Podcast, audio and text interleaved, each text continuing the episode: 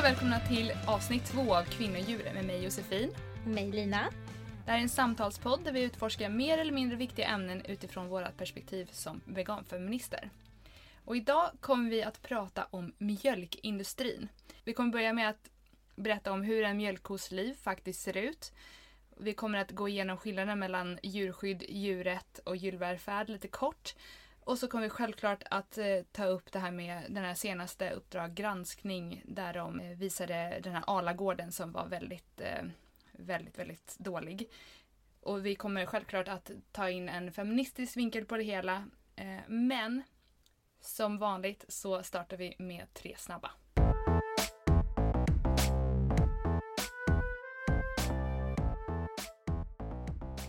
Laga själv eller take away?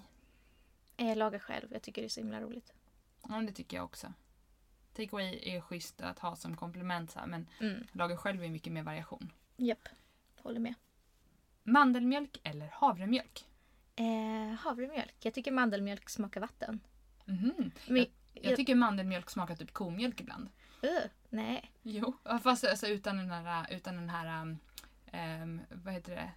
Eh, vad heter den där smaken? Alltså eh, unkna. Nej, unkna. Jag tycker att alla animaliska produkter, när man inte ätit det på ett tag, har en väldigt unken smak. Alltså, ja, att- men det håller jag med menar? om när jag gjorde veganutmaningen och sen åt ost efteråt. Så tänkte jag att så här, det här smakar lite unket. Det är så gammalt typ. Ja, men så här unk. Alltså, Mm. så här, Men jag tycker också det smakar surt. Eh, men det är lite samma eh, kanske, att det blir lite gammalt så. Ehm, men nej men jag tycker, eh, jag, jag älskar mandel och så här bittermandelsmak och allt sånt där. Eh, så att jag tror att när jag, när jag dricker mandelmjölk som man köper så tänker jag att åh vad gott det här ska bli, det kommer vara jätte eh, krämigt och så här. Och sen så, så smakar det typ inte så mycket mandel och så, så, smak, så är det inte så gräddigt. Jag har gjort egen mandelmjölk och då hade jag så dubbelt så mycket mandlar som man skulle ha i receptet. Åh, då blev det jättegott. Men Mm. Och så gillar jag ju, jag är, jag är liksom totalt sockerberoende så om det inte är en sötad mandelmjölk då kommer jag spotta ut den. Det är så himla äckligt. Men har du testat den här Alpros eh, rostade? Alltså, Ja, den, tycker är, jag den är god men det är fortfarande så här, alltså nu är, när jag är ganska van vid den här liksom, eh, de här eh, kaffehavresorterna, de är ju väldigt så här, krämiga och liksom Mm. tjocka. Då blir det, alltså det är blaskigt alltså. Mm. Även om smaken är rätt god. Mm. Ja, men jag håller med. Ja, Eh, havre och all day long. Ja, för jag, jag, jag, kan nästan säga, jag skulle nästan säga mandelmjölk och bara dricka och havremjölk i kaffet. Och sen så Mm. har jag sojayoghurt och inte havre. och vi lägger till en. Havregurt eller sojgurt? Åh gud, sojgurt. Fy fan vad äckligt det är med havregurt. Ja, sojgurt alla dagar. Mina barn äter havregurt eh, på förskolan och jag är väldigt glad över det för att jag tänker att det är bra att de vänjer sig vid Ja. olika smaker. Men det är ju tapetklister. Alltså, Ja, det är det är ju jätteäckligt. Men ja, det, alltså för att gå tillbaka till, till havremjölk. Alltså jag tycker ju inte om vanlig havremjölk. Det är ju också vatten. Det smakar ju vatten med, utblandat med mjöl. Typ. Mhm. Eh, jag tycker ju bara om de här liksom, lite bara om typ fetare. kaffe ja, ja. Mhm. ja, jag gillar all havremjölk. Min pappa dricker en liter vanlig blå havremjölk om dagen. Han har det med sig överallt, typ som en vattenflaska. Han dricker inget vatten, han dricker bara havremjölk. Han är Ja. inte vegan, men han Nej. dricker bara havremjölk för han älskar så här sädesslagssmaken. Liksom. Ja. Typ havregrynsgröt. Han tycker det är som att dricka havregrynsgröt. Han älskar det. ja, det sa en av mina kollegor när jag gav, jag gav henne i kaffe i hennes kaffe. Mm. Hon bara åh, mm, det här smakar havregrynsgröt. Vad kul, för vissa tycker inte alls det. De flesta tycker att det är godare än komjölk. Alltså nu för Ja, tiden jag har typ de tycker det. flesta det. Mm. Alltså även inte Alltså jag tror inte att hon tyckte att det var, var äckligt men att det var, liksom, det var hennes reaktion. Mm, havregrynsgröt.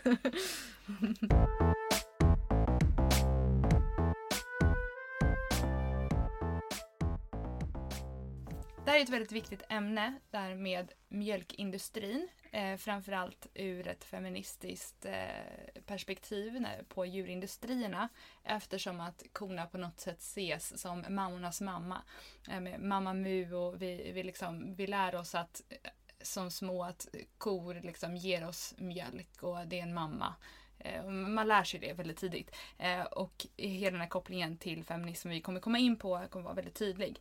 Men innan vi går in på hur en mjölkkos liv ser ut så vill jag bara skilja på det här med djuret, djurskydd och djurvälfärd. För det är någonting som diskuteras väldigt mycket och som väldigt lätt kan användas som synonymer till varandra. Men djuret är det som veganer eh, ofta fokuserar på. Eh, vi pratar om att djuren har rätt till sina egna liv. eh, och att det inte handlar om att djuren ska ha det bra utan att de ska få leva eh, sina liv i frihet. Liksom. Djurskydd eh, handlar istället om de lagar som finns kring djurhållningen i ett land. Till exempel hur stora ytor de får leva på eller om de ska vara ute på bete och sådana saker. Och den sista biten är då djur, djurvälfärd som egentligen kan definieras utifrån djurens egna upplevelse som ifall de, ja, men ifall de har det bra, eh, om de trivs och sådär. Sånt som det är egentligen ganska subjektivt utifrån djurens, eh, eh, djurens liv men det finns ändå som ett koncept. Så de tre är väldigt skilda. Eh, Man kan ju säga då att, ja. typ att djuret det är ju eh, om vi ska få eh, utnyttja djur eller inte. Och djurskydd är att när vi utnyttjar dem, hur ska de ha det då? Typ. Ja, precis. Ja, vad bra att du förklarade det så. Lite så här, ja. eh, sammanfattning. Ja, eh, och, djur, och djur, djurvälfärd är en sammanfattning då. Det är jag vet inte, jag blandar, ihop, jag blandar ihop djurvälfärd och djurskydd. Ja, men det, jag läste det för det är en ganska stor skillnad på just det. För att eh, veterinärer till exempel jobbar ofta med djurskydd och djurvälfärd. Men djurvälfärd handlar ju liksom om att de vill att djuren ska verkligen ha det så bra som möjligt. Men det finns in, inga, inga lagar kring det. Liksom, mm. utan de vill att de ska må bra. Den upplevda. Eh... Ja, djurens upplevda mm. välfärd. Liksom. Mm. Ehm, men det är ingenting som någon bonde måste egentligen enligt lag kanske eh, ta hänsyn till. Vi kommer ha ganska mycket olika källor i det här avsnittet och vi samlar alla de källorna i, eh, i avsnittsbeskrivningen. Men bara sådana grundläggande djurskyddskrav som finns, eh, som man kan hitta på regeringens hemsida, eh, de enligt djurskyddslagen då, det är ju att djuren ska behandlas väl och skyddas mot onödigt lidande och sjukdom. Superspecifikt. Mm. Mm. Jättespecifikt. Så extremt eh, tolkningsbart. Mm. Och alla vi som har sett den här Alagården har ju förstått att det kanske inte alltid efterföljs. Vi går in på, det, mer på det sen. Men också att de ska sköta sig i en god djurmiljö på ett sånt sätt som eh, gör att deras välfärd främjas. Jättespecifikt. Um, men, och vi är ju inga kor själva. Vi är ju inte de här korna själva. Så vi kan ju inte veta exakt hur de upplever det. Vi kan ju bara sätta våra utifrån våra liksom, tankar och värderingar. Vad vi tänker är bra för dem. Utifrån det perspektivet att vi vill utnyttja dem. Liksom. Mm. För fokuset är ju alltid vi, vi ska utnyttja de här djuren. Sen får vi väl göra det på ett så bra sätt som möjligt. Typ. Eh, och sen så finns det även såklart krav på eh, tillsyn och foder. Och att de ska må bra. Eh, och att det ska hållas rent. Men en, en, en stor sak i den här, grund, i den här eh, djurskyddslagen som handlar lite om, eller mycket om, kring feminismen är ju det här förbudet mot sexuella handlingar med djur. För det är förbjudet att genomföra sexuella handlingar med djur men det här omfattar inte de handlingar som utförs av veterinärmedicinska skäl eller i samband med avel. Mm, så det är ett undantag då att så här, du får inte utföra sexuella handlingar så länge det inte är att vi vill det. Ja, för, typ. ja, för att om vi har en god anledning till det mm. så är det okej. Okay. Mm. Så, de, då, så jag menar att de har lagt till det här i, i djurskyddslagen. Det insinuerar att de vet ju att det här är ju en sexuell handling mm. med djur. Och att det egentligen är fel men det är ett undantag. Ja. För att vi ska få vad vi vill. För vi tror att vi behöver det. Mm. Det här gör ju att vi eh, kan slinka in väldigt smidigt på hur en mjölkkos liv ser ut. Och sammanfattningsvis så går ju all mjölkproduktion eh, ut på, oavsett om det är i Sverige, i världen eller om den är ekologisk eller inte, så bygger all mjölkproduktion på att en kalv tas från sin mamma. Och detta sker ju eh, i snitt en gång om året. Jag trodde faktiskt att ganska länge att det var som med kycklingar, att liksom det blev mjölk oavsett om det fanns en en kalv eller inte. Typ när... Trodde du det? Ja, jag trodde liksom att... Och då har jag ändå typ... Alltså jag är uppväxt på landet liksom. Jag trodde typ att de kanske behövde få en kalv, alltså typ så här, en, en, och sen så bara var det igång. Och så bara, mm. om man fortsatte mjölka så bara tog det aldrig slut. Ja men det är det vi vill, det är det man vill få oss att tro. Och jag menar mm. det är det också, ja men som man läser om med mubäckorna. De går ju där och korna mjölkas och de mjölkas och så är de ute och hon smiter och hon är jätterolig liksom som mamma men Men vi får ju bara hela den bilden. Eller det är den bilden vi får. Att Har. Mamma Mu någon kalv i Mamma Mu överhuvudtaget? Nej, hon är ingen Nej. kalv. Det är bara en massa, kalv, det är bara massa kossor som står och, och vad Var är det är säger? Mamma tuggar och Mus? glor. Ja. Var är Mamma Mus kalv? Ja, vem tog den? Mm.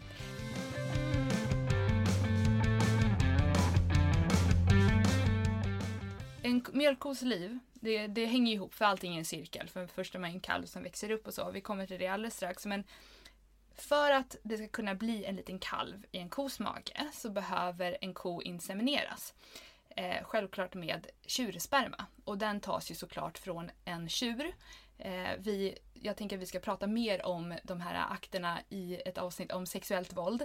Men ni kan ju föreställa er hur man får den här sperman från tjuren. Det finns olika sätt.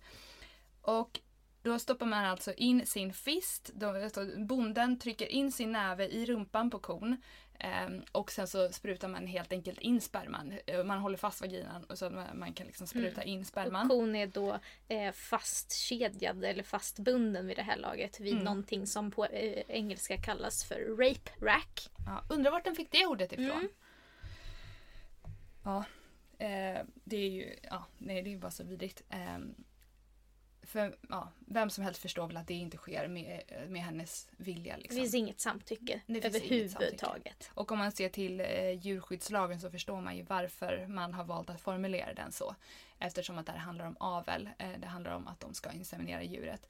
Eh, för kon behöver få sin kalv för att kunna fortsätta producera mjölk. Och jag tänker också att det är så här, det finns säkert folk som skulle då argumentera för att det inte det här finns inget, eh, de pro- protesterar inte mot det här. Nej. Men då kan man ju bara se till så här, våldtäkt för människor. Det finns det är som en väldigt, väldigt vanlig försvarsmekanism att man inte protesterar. Nej. Det betyder inte att det finns ett samtycke. Nej.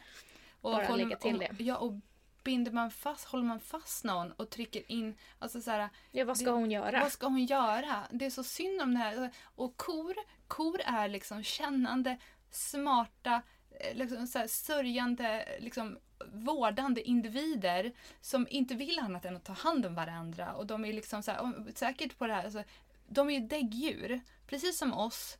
De vill liksom ta hand om, om sina egna barn. Men efter nio månaders graviditet, som också vi går igenom, vi, vi människor, så föder hon då den här kalven. Och eh, kalven får ofta dricka några klunkar, lite grann råmjölk, den första, första mjölken. Men inom några timmar eller max ett dygn så tas kalven ifrån henne. För att mjölken är ju faktiskt till för oss människor och Mm. inte för kalven. Det är lite intressant tycker jag för att vid Mm. ekologisk eh, mjölktillverkning då brukar det ta lite längre, alltså någon dag då.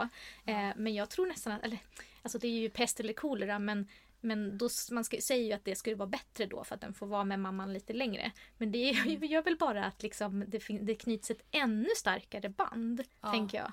De, de säger också det där att, att eh, om det är en kviga, som det är en, kok, eh, en, eh, en flickkalv, de, de, alltså mamma och flickkalv, de, de kan ju leva tillsammans hela livet. Alltså, Mm, de bygger bildar så starka jättestarka band. Mm.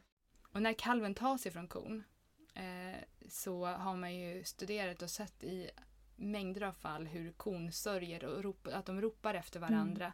Eh, och, och mammorna kan ju sörja i flera dagar, veckor. Liksom, och när, när, när andra kor får kalvar så sörjer de igen för de kommer ihåg sina liksom, Mm. Eh, egna födslar. De Alltså, blir det- stressade Och de sörjer. Och, de det, här är, det här kan man ju se i andra djur också. Jag har ju hållit på med Ja. hästar hela mitt liv. Där en, en del i eh, eh, det stallet jag var i var avel och att vid en tidpunkt skulle man separera eh, fölet eh, från mamman. Mm. Och då stänger man in eh, mamman i ett, eh, en box och sen så springer hon runt, runt, runt där inne. Skriker, gnäggar, försöker ta sig ut Mm. för att komma till sitt barn. Mm. Och mjölkkorna, eh, man har ju sett liksom hur de springer efter vagnen när kalven körs iväg. Mm. Alltså de är däggdjur, vi är däggdjur. De är andra djur som Mm. vill leva som, liksom, som vi med våra barn. Ja, Alltså, det är en tänk- biologisk, liksom. Det Ja. är inprogrammerat att Tank- vi ska bry oss om våran avkomma. mm. Tänk att tanken att föda ett barn och någon tar den ifrån en och man får inte liksom amma och ta hand om den som är allt man liksom, eller ja, alltså så som. Ehm, alltså det är bara, Nej, jag bara tycker att det är så hemskt.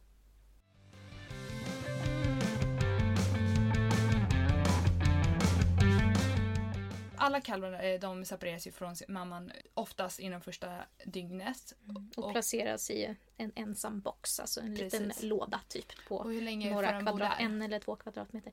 Eh, upp till ett halvår får de stängas in Eh, men jag vet inte exakt hur länge de får vara, eh, man får vara i den här eh, boxen. Jag tror att det är några månader. Två, månader. Mm. Ja, två månader så är de i den här ensamboxen. Och sen så då, om det är en tjurkalv så, så får han födas upp till att bli kalvkött ofta. Ehm, Födas upp och födas upp. Det tar inte så lång tid innan den ska dö. tid. 11, Mellan 11 och 18 månader beroende på vilket typ av kött de vill ha. Eller om de får växa upp till typ två års ålder, då är de mer så här, ehm, tjurar liksom. Kanske för att bli avelstjur eller något annat. Ja men Eh, fast det är, också ett, öde. det är också ett typ av kött. Alltså som Ah, ja. det är Vuxen. Något annat, Mm. vuxen tjurkött liksom. De kan få ett visst foder för att få ett speciell marmorering på köttet och sådana saker. Trevligt. Jo, det glömde jag säga. Eller det här med tjurkalvarna. I, ofta så blir de väl kalvkött och sådär. Men det har ju varit genom, under de senaste åren väldigt mycket diskussioner kring det. Jag vet speciellt i Europa. För att pojkkalvarna ses ju som en biprodukt. Ehm, och de, det har inte varit så populärt med kalvkött tydligen på senaste. Eh, så så de, ibland så skjuts de ju ihjäl direkt också. Mm. Jag kan Eh, tänka mig att det här, är, för det här är ju en speciell ras som ska bli mjölkkor. Precis. Och precis som med i andra djurindustrier så är det ju den specifika rasen är ju bara bra till en sak. Så Mm. då om det blir eh, tjurkalvar, de har ju liksom ingen, de har inte lika bra köttkvalitet eller man ska säga. så de är att inte det, optimerade på det sättet. nej, precis. Nej. Vi har inte justerat dem Nej. till för att vara på Nej. det viset. Nej precis, för de korna som, som vi har som mjölkkor de är ju framavlade för att producera så mycket mjölk som Mm. möjligt. Eh, men eh, om det är då en kviga, en flickkalv, så insemineras hon eh, på detta sätt som jag berättade förut eh, vid 15 månaders ålder. Ungefär när eh, brorsan dör då. Ja, ungefär då. Så då, det är då liven förändras så att säga. Mm. Men hon insemineras då för första gången vid 15 månaders ålder och sen så tar det nio månader så kommer kalven och eh, efter någon månad igen så insemineras hon igen. För, ehm, så de insemineras i regel med en gång per år. De föder en kalv ungefär per år. Eh, och det är för att hålla igång mjölkproduktionen. För att det är ju faktiskt inte så att kor producerar mjölk per automatik. Utan de, de producerar mjölk för att de har fött en kalv som de ska ge näring åt. Som ska Mm. växa upp och bli jättestor på den här mjölken väldigt snabbt. Vilket är en annan sak ur hälsoaspekt. Mm. Liksom för oss människor som dricker, för de som dricker komjölk. Men eh, det sker ju då i, upp till i, i genomsnitt fem år. Mm, det här innebär ju också att eh, den här kon producerar mjölk samtidigt eh, nästan hela tiden som hon då är dräktig. Eh, så det tär ju väldigt mycket på en ko att producera så här mycket mjölk. Och det ska Ja. hon då klara av samtidigt som att hon då är dräktig Mm. i princip hela tiden. I hela sitt liv.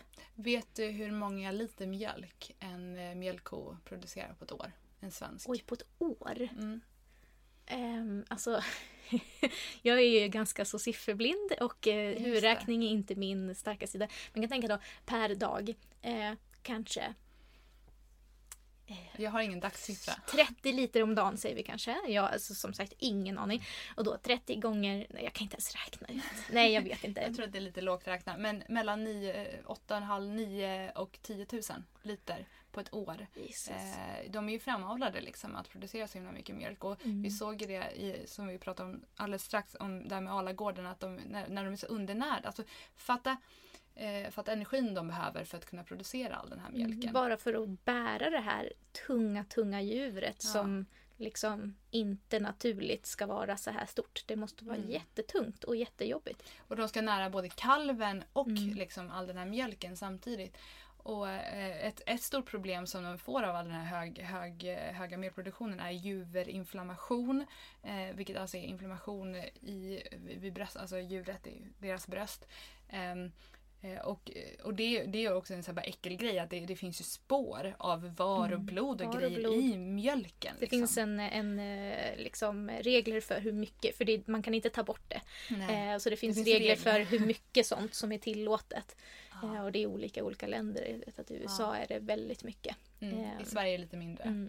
Men det är bara en sån här äckelfaktor. Ja. Men det faktum att det, liksom, att, att det är ett problem för väldigt många just Mm. på grund av det. Och jag vet själv, alltså jag menar, alla vi kvinnor som har fött barn och kanske har ammat våra barn, det är inte alla som gör det men om man har valt att göra det. Eh, vet eller ju kan hur, göra det. Eller kan, eh, självklart. Men eh, vet ju hur det är att, att ha väldigt mycket mjölk i våra bröst och det är väldigt, väldigt jobbigt. Eh, och man kan ju få väldigt mycket problem. Jag själv hade, det finns någonting, den första, på tredje dagen ungefär så kan man få, eh, brösten blir extremt stora alltså så där, för att mjölkproduktionen kommer igång och det blir skitjobbigt. Och jag fick eh, väldigt svår med mitt andra barn med eh, bröstinflammation. Vilket är i princip juverinflammation. Jag hade liksom hög feber, jag var liksom helt däckad. Alltså det kändes typ som att jag skulle dö. Ehm, och brösten var så enorma och bara spända och det var liksom, det var, jag, var, jag fick gå på penicillin. Liksom. Och de får ju såklart antibiotikakurer mot det här också om de behöver. Vi har väldigt låg antibiotikaanvändning generellt kanske i Sverige men det är ändå någonting som behövs i, liksom, vid de här mm. problemen. Men undrar om det gör att, alltså att det finns, alltså, hur, var går gränsen? För det verkar som att juverinflammation det är väldigt vanligt. Alltså det, det är liksom mm. någonting som man bara får räkna med. Mm. Undrar hur hög gränsen är för när man då får ge antibiotika. Om det är väldigt starka antibiotikarestriktioner. Mm. Eh, ja, jag vet inte. Det hur, mycket, hur mm. många kor går och lider liksom, mm. för att vi har de här eh, lagarna. Det är jättebra att vi har eh, alltså hög, väldigt starka liksom, antibiotika mm. eh, lagar. Eh, det är jättebra för alla er som dricker mjölk så att ni inte får bli antibiotikaresistenta. Eh, och så. Fast det finns ju kött och allt möjligt. Men, ja. ja. Men det, ja, det är bara någonting jag funderade på. Så hur hur ja, mycket lidande bär det med, med sig? Liksom? Ja, det finns ju väldigt mycket lidande generellt i, i, i de här industrierna. Och som vi nämnde i förra avsnittet också. Alltså, det här med liksom, alltså mjölk, eller om vi nämnde det, men mjölkindustrin är en av de ondaste eh, industrierna. Alltså så här, med allt det här Alltså det, här, det här lidandet, det är inte bara det fysiska lidandet utan mm. det är mm. även det här psykiska lidandet.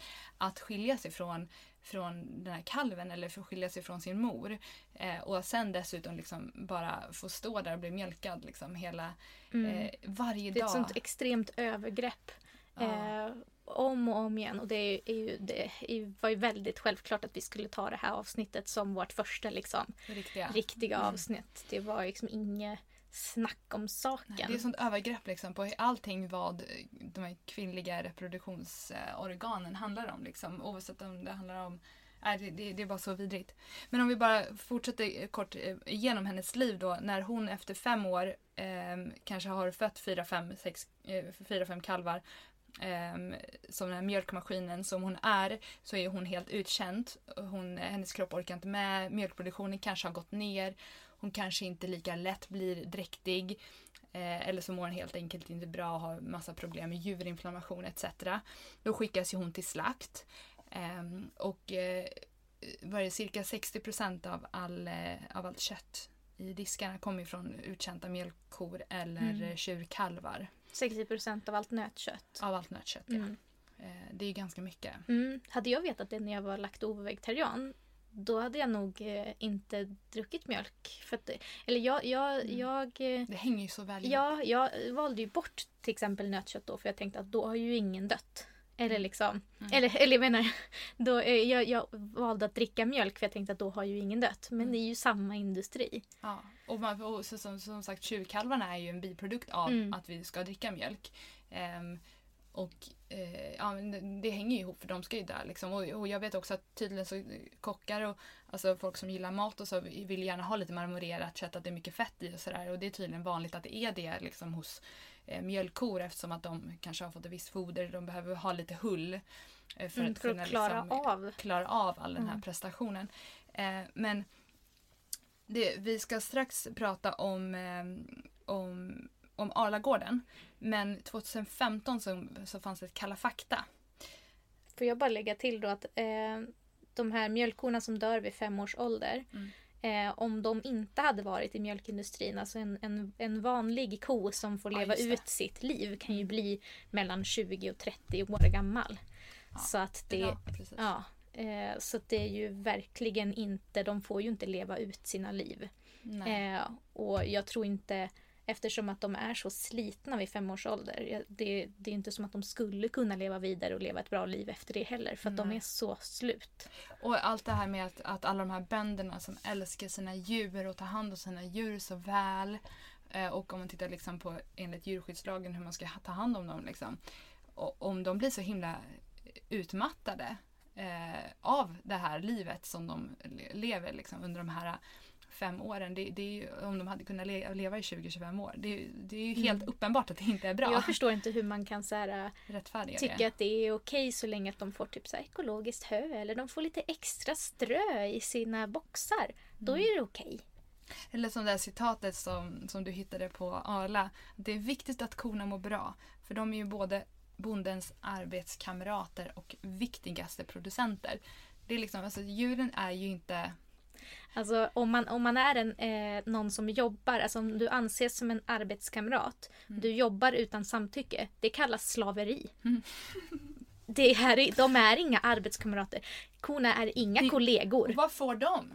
Vad får de utifrån det? Det är inte som att de får lön. De får ett boende. Mm, de får mat. Mm. Trevligt. Mm. Nej, Det här citatet, jag, blev, jag stängde ner sajten när jag läste det här för det är så fruktansvärt. Men det, var också en, Det är så respektlöst. Det är respektlöst men det finns ju också så här, alltså i den här djurskyddslagen så står det ju även eh, att man inte får aga, skada eller överanstränga djur. Men att, att, att liksom man har avlat fram de här kossorna som producerar så där mycket mjölk som gör att de, är inte det att överanstränga ett djur?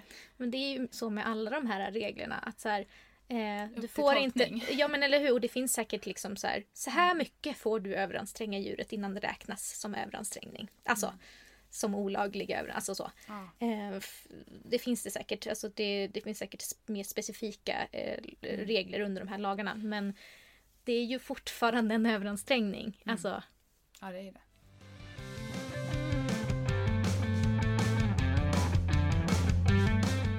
Vi ska alldeles strax eh, snacka om Arlagården. Men, eh, och det har ju varit väldigt mycket hype kring det. Många som har sett det och tycker att det är för jävligt. Ehm, självklart, för att det bryter ju på något sätt mot den bilden som vi har av Bregottfabriken. Men eh, Kalla fakta hade ju faktiskt ett avsnitt 2015. Där de pratar om ja, med lidandet i, alltså för djurindustrin. De tar upp flera olika eh, djur.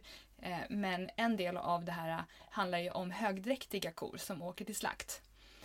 Eh, jag vet inte om hur mycket du vet om nej det. jag vet inte så mycket, jag har inte sett det här så du får jättegärna berätta. Ja. Eh, så ska jag försöka att inte börja böla. Ja. Eh, det här är något som inte så många vet, självklart. För det här är ju en ganska så, tabubelagd eh, del av det hela, som att inte andra är hemskt nog. Men jag fick reda på det här för att jag hörde en aktivist som berättade om en undersökning ifrån, eh, ifrån eh, England. Men den var ju från 95-96 och jag tyckte det var lite mossigt. Så jag kollade upp den svenska statistiken som var mer aktuell. Men eh, det handlar helt enkelt om att eh, högdräktiga kor skickas ju till slakt. Eftersom att korna eh, är gravida typ hela tiden så slinker det ju självklart med en och annan gravid ko eh, till slakt. Ehm, och i England så var, är det väldigt, väldigt många fler. Eh, till, i det här, när det här eh, Kalla fakta-avsnittet gjordes så var det 140 stycken i Sverige som eh, högdräktiga kor som skickades till slakt. Eh, det är inte olagligt enligt lagen att slakta en gravid ko oavsett stadie. Det är inte olagligt att slakta henne. Men man får inte transportera henne inom fyra, eh, fyra veckor innan kalvning. Man får alltså inte transportera djuret inom fyra veckor innan kalvning. Men, man som- kan alltså typ skjuta henne på gården då. Eh, ja, alltså det är ju Mm. helt alltså, lagligt att, eh, att eh, slakta eh, ett, en För vi pratar ju inte om avlivning här så att både liksom eh, kon och kalven dör, somnar in liksom. Utan, eller det, jag, Nej, jag vet ju nej, inte men, nej, men jag ska- jag misstänker då att det är någon form av skjutning så att kalven... Nej, jag ska, jag, ska, Mm. jag, ska, jag ska komma vidare till det här. Eh, Mm. där, nej, men det är inte så kul.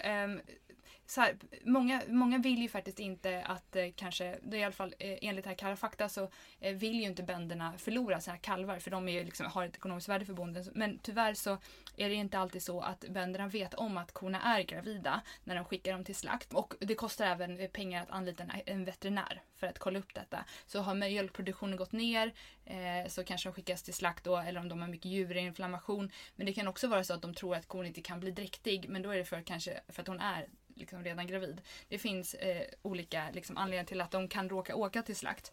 Eh, kor när de kommer till slakt, vi ska prata mycket, mycket mer om det här i, i slaktavsnittet. Men de, de bedövas ju med en bullpistol och så hänger man upp dem och sen så eh, skär de i halsen av, av en ko och hon dör ju då i regel inom 30 sekunder eh, efter det. Men när det finns en kall där inne så dör ju inte den på en gång utan den, eh, det tar ju upp till en och en halv minut eh, för den att dö av syrebrist eh, i liksom mammans mage. Eh, och när de är högdräktiga så är de ju liksom fullt utvecklade med tänder och, eh, och liksom päls och allting. Och det är ju fullt dugliga kalvar som hade kunnat leva sina liv om de bara hade förlöst den på ett korrekt sätt. Ehm, Ehm, och det är ju liksom skräckupplevelser som, som jag har förstått det liksom veterinärer som har bevittnat detta på slakterier. Eh, eftersom att det är eh, det kan gå till så. Eh, så när de skär upp liksom, eh, korna så kan det trilla ut en kalv eh, som inte alltid är vid liv. Eh, och eh, det, det är ju liksom fatta att födas på ett slaktgolv. Liksom. Eh, enligt den här. Ja, alltså det, det, det är så otroligt vidrigt. Eh, men i det här, enligt Kalla fakta, så det togs ju upp som en väldigt stor sak då. Eh, och det var väldigt hemskt. Jag vet inte hur mycket media det blev på det, men då var det 140. Året efter var det 158 som hade upptäckts. Eh, tror du att det har ökat eller minskat? Jag tror att det har ökat. Det har ökat med 50 procent på två Mm. år, så nu är det 232 som fall som upptäcktes förra året. Enligt den här undersökningen i, eh, som jag hörde då först initialt så var det typ 150 000. Där var det då 94 95 i, i England. Men det har inte, vad jag vet, inte skett så stor förändring där. Ehm, men det händer ju också enligt den undersökningen, eh, där togs inte upp i Kalla fakta, men eh, att, eh, att, att kalvarna fortfarande var vid liv. Mm. För det finns också en regel att de ska hänga, om de vet att kon är dräktig så ska hon hänga kvar längre så att kalven Så hinner dö. dö. Fan. Men hinner inte kalven dö om de inte vet att hon är dräktig så, ehm, så går den vidare till liksom slakten. Och, eh, eller att de skär upp Vidare i djuret. slaktprocessen. Ja, vidare i Mm. slaktprocessen.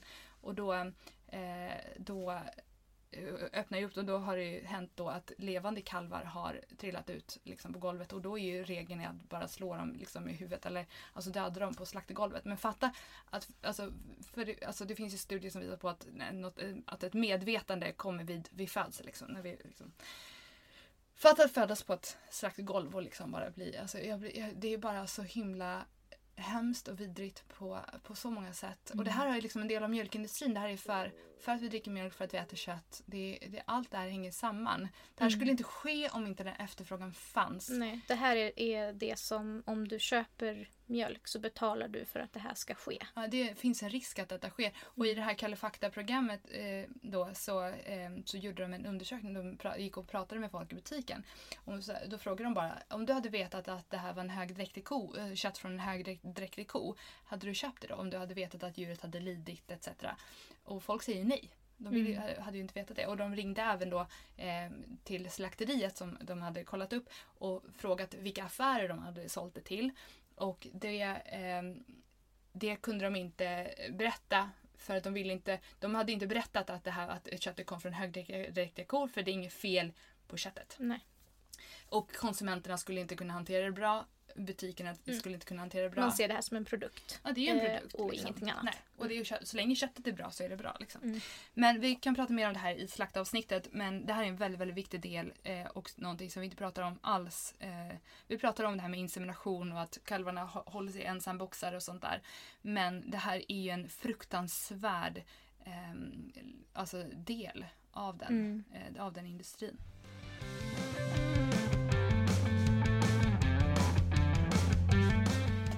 Ska vi gå vidare till eh, och recappa Arlagården lite grann? Ja, vi recapar den lite kort. Jag tror att säkert många har sett den. Eh, vill du? Mm, det, det var ju ett eh, program på SVT, Uppdrag granskning, där de hade gått in på en, eh, en gård då som, eh, som säljer sin mjölk till Arla och eh, filmat eh, där man hade då sett eh, att eh, förhållandena som de här eh, många, många korna, jag vet inte, det var flera hundra tror jag som eh, Jag tror 600 kronor Mm. hade sammanlagt. Ja. Mm. på den här gården då, ehm, som hade det väldigt dåligt. De var väldigt, väldigt undernärda. De stod i ehm, väldigt mycket avföring. De kunde knappt röra sig. Det var tjockt lager av urin och avföring. liksom Ja, så på- att de liksom knappt kunde gå för att det var så svårt. Liksom, det var så eh, tjorvigt. Eh, de Mm. hade eh, väldigt undermåligt ehm, foder, det var mögligt och, och eh, ja, Dåligt. dåligt foder helt enkelt. Ehm, det kan ju ha varit en av anledningarna till att eh, korna var så himla undernärda för att det lilla som de åt då eh, var dåligt liksom. Mm.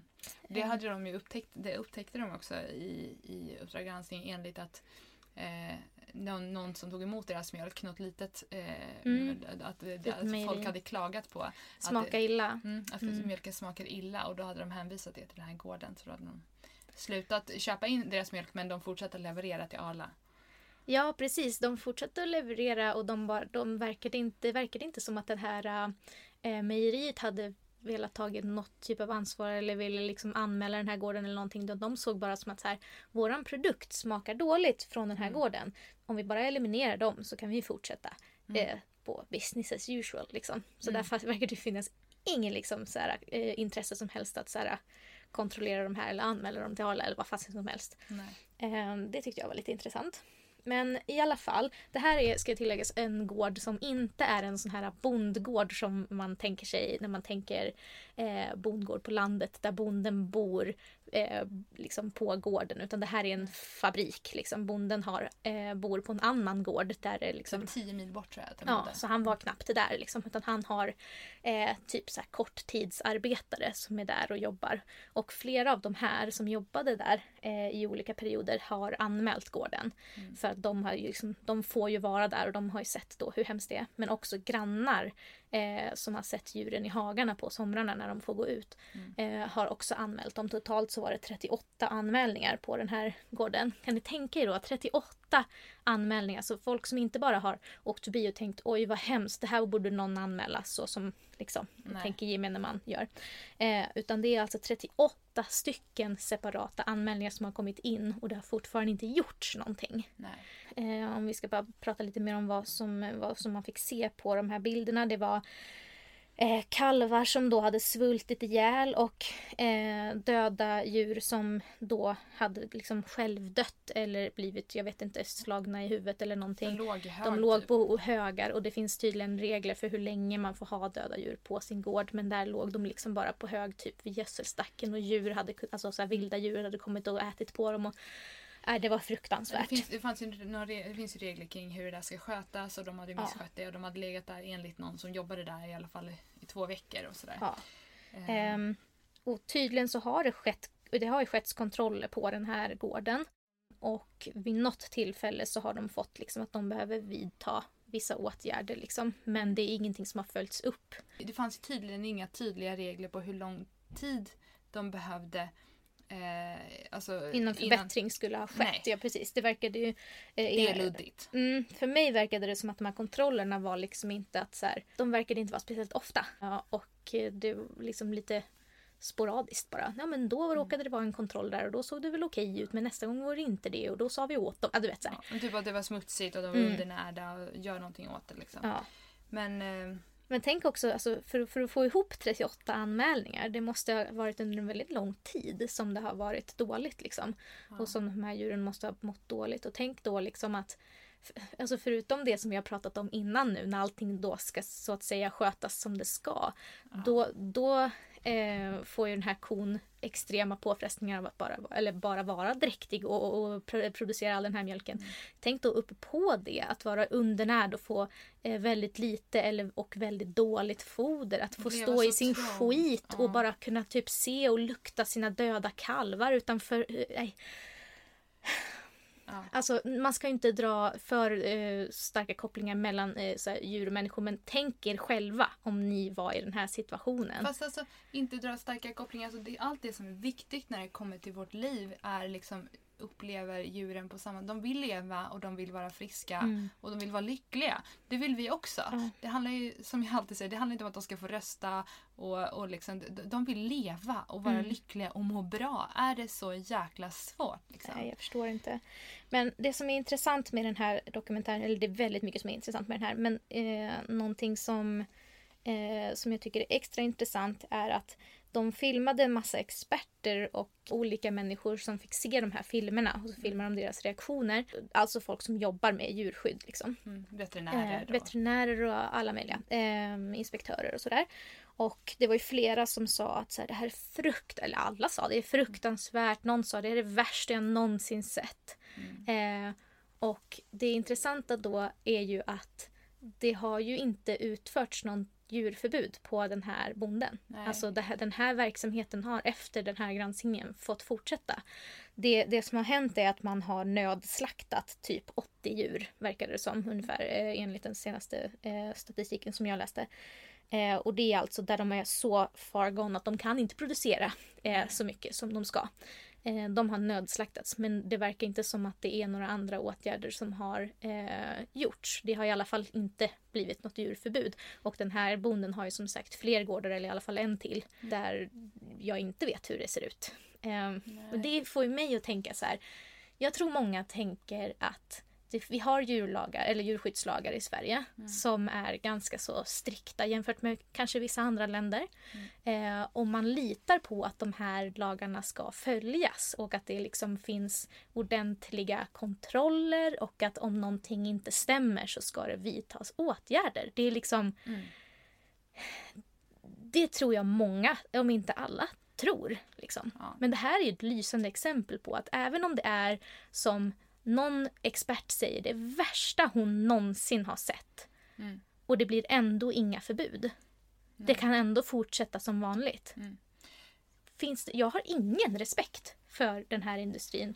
Eller för våra djurskyddslagar eller hur det är. Nej, och Liksom. så, alltså den, det, det, det, är ju väldigt faktiskt väldigt, det är flera länder, speciellt i Europa, som anser sig ha världens bästa djurskydd. Och vi kommer att ha ett separat eh, program tror jag när vi ska snacka om djurskydd och, och sådana saker mer på djupet. För att det gäller ju alla olika, eh, alla olika djur som vi använder och utnyttjar. Eh, men, men vi har ju faktiskt inte världens bästa djurskyddslagar tyvärr. Eh, men vi vill ju ändå tro det och det är därför som vi blir superlurade och tänker att det är fantastiskt när vi väljer svensk kött och svensk Mm. mjölk. Men vad spelar det för roll då ifall vi hade haft jävligt bra lagar om de ändå inte följs? Och det Nej. blir inga åtgärder. Alltså Nej. det blir in, ingenting händer om man, om man bryter mot dem. Då Nej. kan vi ha hur jävla bra som helst, det spelar ingen roll. Och som en, av, men som en av experterna säger också att hon tycker att det är så hemskt självklart för att det är synd om djuren men också för att det svärtar ner hela branschen för de som, för de som ändå sköter sig. Men då kan vi gå tillbaka till det som vi inledde med och berätta hur, eller ur djurets perspektiv. Liksom. Mm. Hur, hur, Jag hur bra det egentligen är i fabri- branschen. Ja, i Bregottfabriken. Jag tror snarare att det här bara svärtar ner just den här gården och att folk kanske blir tveksamma mot Arla. Liksom. Nu har ju de släppt, släppt växtdrycker så folk kanske börjar köpa det istället. Vi diskuterade ju också det sist. Men Mm. Görd heter deras nya märke. vad heter det? Görd. Vad fräscht.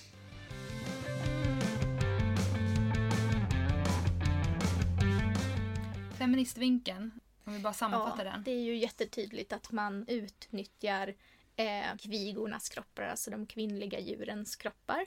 Eh, hela industrin eh, är skapad runt eh, deras fortplantningssystem, eller vad man nu vill kalla det. Det är jättetydligt. Och kopplingen till våldtäkt är tydlig. Det är inget ord som vi använder i de här eh, i den här industrin förutom den där rape racket. Jag vet inte vad det Mm. heter på svenska. Nej, Jag vet inte heller. Men, men Det kan hända att det är en annan typ av eh, uppbindningsanordning så att det inte är alltså, samma sort i Sverige. Jag vet inte. Men att vi, att vi liksom överhuvudtaget tycker att det är okej att inseminera ett djur i ett syfte eh, för egen liksom, njutning. Ehm, Ja, Det- det- njutning det- av att konsumera då. Ja, det finns den här liksom, det här, den, när man diskuterar med folk varför vi ska äta kött och dricka mjölk och sådana saker. Då finns det ju eh, den här slutliga ultimata eh, anledningen är ju smak och njutning, att det är gott. För även om vi inte behöver det, skulle, vi kan leva på annat kanske, men det är ju så gott och det är mums liksom. Och det är mitt personliga val. Eh, men så fort om det, om, när det gäller saker som inte handlar om mat, alltså den typen av njutning, så eh, är ju inte de här eh, sakerna okej att göra. Alltså det är inte okej att våldta någon för att du njuter. Alltså det finns ju saker som, som är ett personligt val och som handlar om personlig njutning och som kanske är liksom en sån sak. Men det är inte rättfärdigat för att det är din njutning eller för att Mm. det är ditt val att göra så när det finns ett offer inblandat. Och det gör det i Mm. mjölkindustrin. Och det som är intressant i det här med våldtäkt också är att så här, det räknas ju, precis som i det står i den här djurskyddslagen, det räknas inte som en sexuell handling eller det är liksom ett undantag i regeln, eller i lagen. Eh, och det får ju mig att tänka på att förr så var det då lagligt att så att säga våldta en kvinna inom äktenskapet därför Mm. att kvinnan var mannens ägodel. Det räknades inte som våldtäkt. Nej. Och det här är ju exakt samma sak. Det, är, det räknas inte in i den här sexuella handlingar-lagen på grund av att eh, djuret är en ägodel. Och så länge vi får ut någonting av det Mm. så är det liksom okej att göra det. Ehm, och vi ser ju djur som andra än oss själva för de ser annorlunda ut. De kanske inte, de pratar inte på samma sätt som oss. De, eh, ja, man anser att de har kanske en annan intelligens än oss etc. Eh, Men det är ju sådana saker som kan kopplas till alla andra former av förtryck. Och jag menar, vi, vi behandlar ju inte en människa eh, på ett sådant sätt bara för att hen inte eh, kan prata eller har liksom alltså, sa, samma kapacitet som oss. Nej, precis. Det, det, det är ju vidrigt. Liksom. Mm, den feministiska rörelsen är ju egentligen rätt specicistisk här för att det är ju väldigt Ja, viktigt är liksom, ja, att kvinnor ska ha rätt till sin egen kropp och sin reproduktivitet men andra djur, det gäller inte andra djur liksom. Eh, det... Eller ja, vi veganfeminister tycker att det rör alla kvinnor. Ja, exakt. Ska vi, ska vi sammanfatta detta med ett citat från Viva? Mm. Viva är ju en eh, välgörenhetsorganisation i England som kampanjar för en vegansk värld på olika sätt. Mm. Ehm, De skriver så här, översatt. Mjölk är produkten av våldtäkt, kidnappning, tortyr och mord. De flesta människor blir äcklade av tanken på sexuellt våld eller påtvingat sex med djur. Så varför blundar vi för den här behandlingen av mjölkkor? Mjölk är produkten av utnyttjandet av en kvinnlig kropps reproduktionskapacitet. Att betrakta detta som en feministisk fråga är inte radikal utan en helt försvarbar politisk ståndpunkt. Kor delar med oss den grundläggande hjärnarkitekturen som är ansvarig för känslor.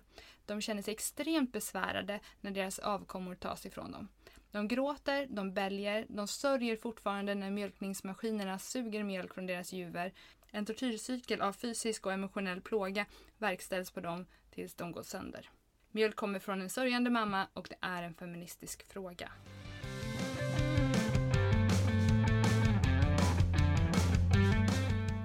Ja, med det slutar vi för idag. Ehm, vi kommer säkert att snudda på mjölkindustrin i flera kommande avsnitt. Men det här var en, en, en genomgång helt enkelt. Vi kan ju säga också att det här var första avsnittet i en serie om olika djurfabriker eller olika djurindustrier. Eh, vi kommer inte köra dem eh, konsekutivt eller vad det heter på svenska. Alltså nästa avsnitt kommer inte handla om det utan vi kommer att eh, blanda upp lite grann. Men Mm. vi har eh, det kommer handla om flera djurindustrier i eh, avsnitt framöver Ja. eh, som del av den här serien. Och ni kan som vanligt höra av er till oss på, på mail på kvinnodjuren.gmail.com eller så följer ni oss på sociala medier på Facebook och Instagram heter vi kvinnodjuren. Och ja, det var det. Vi ses nästa gång. Ha det bra. Hej!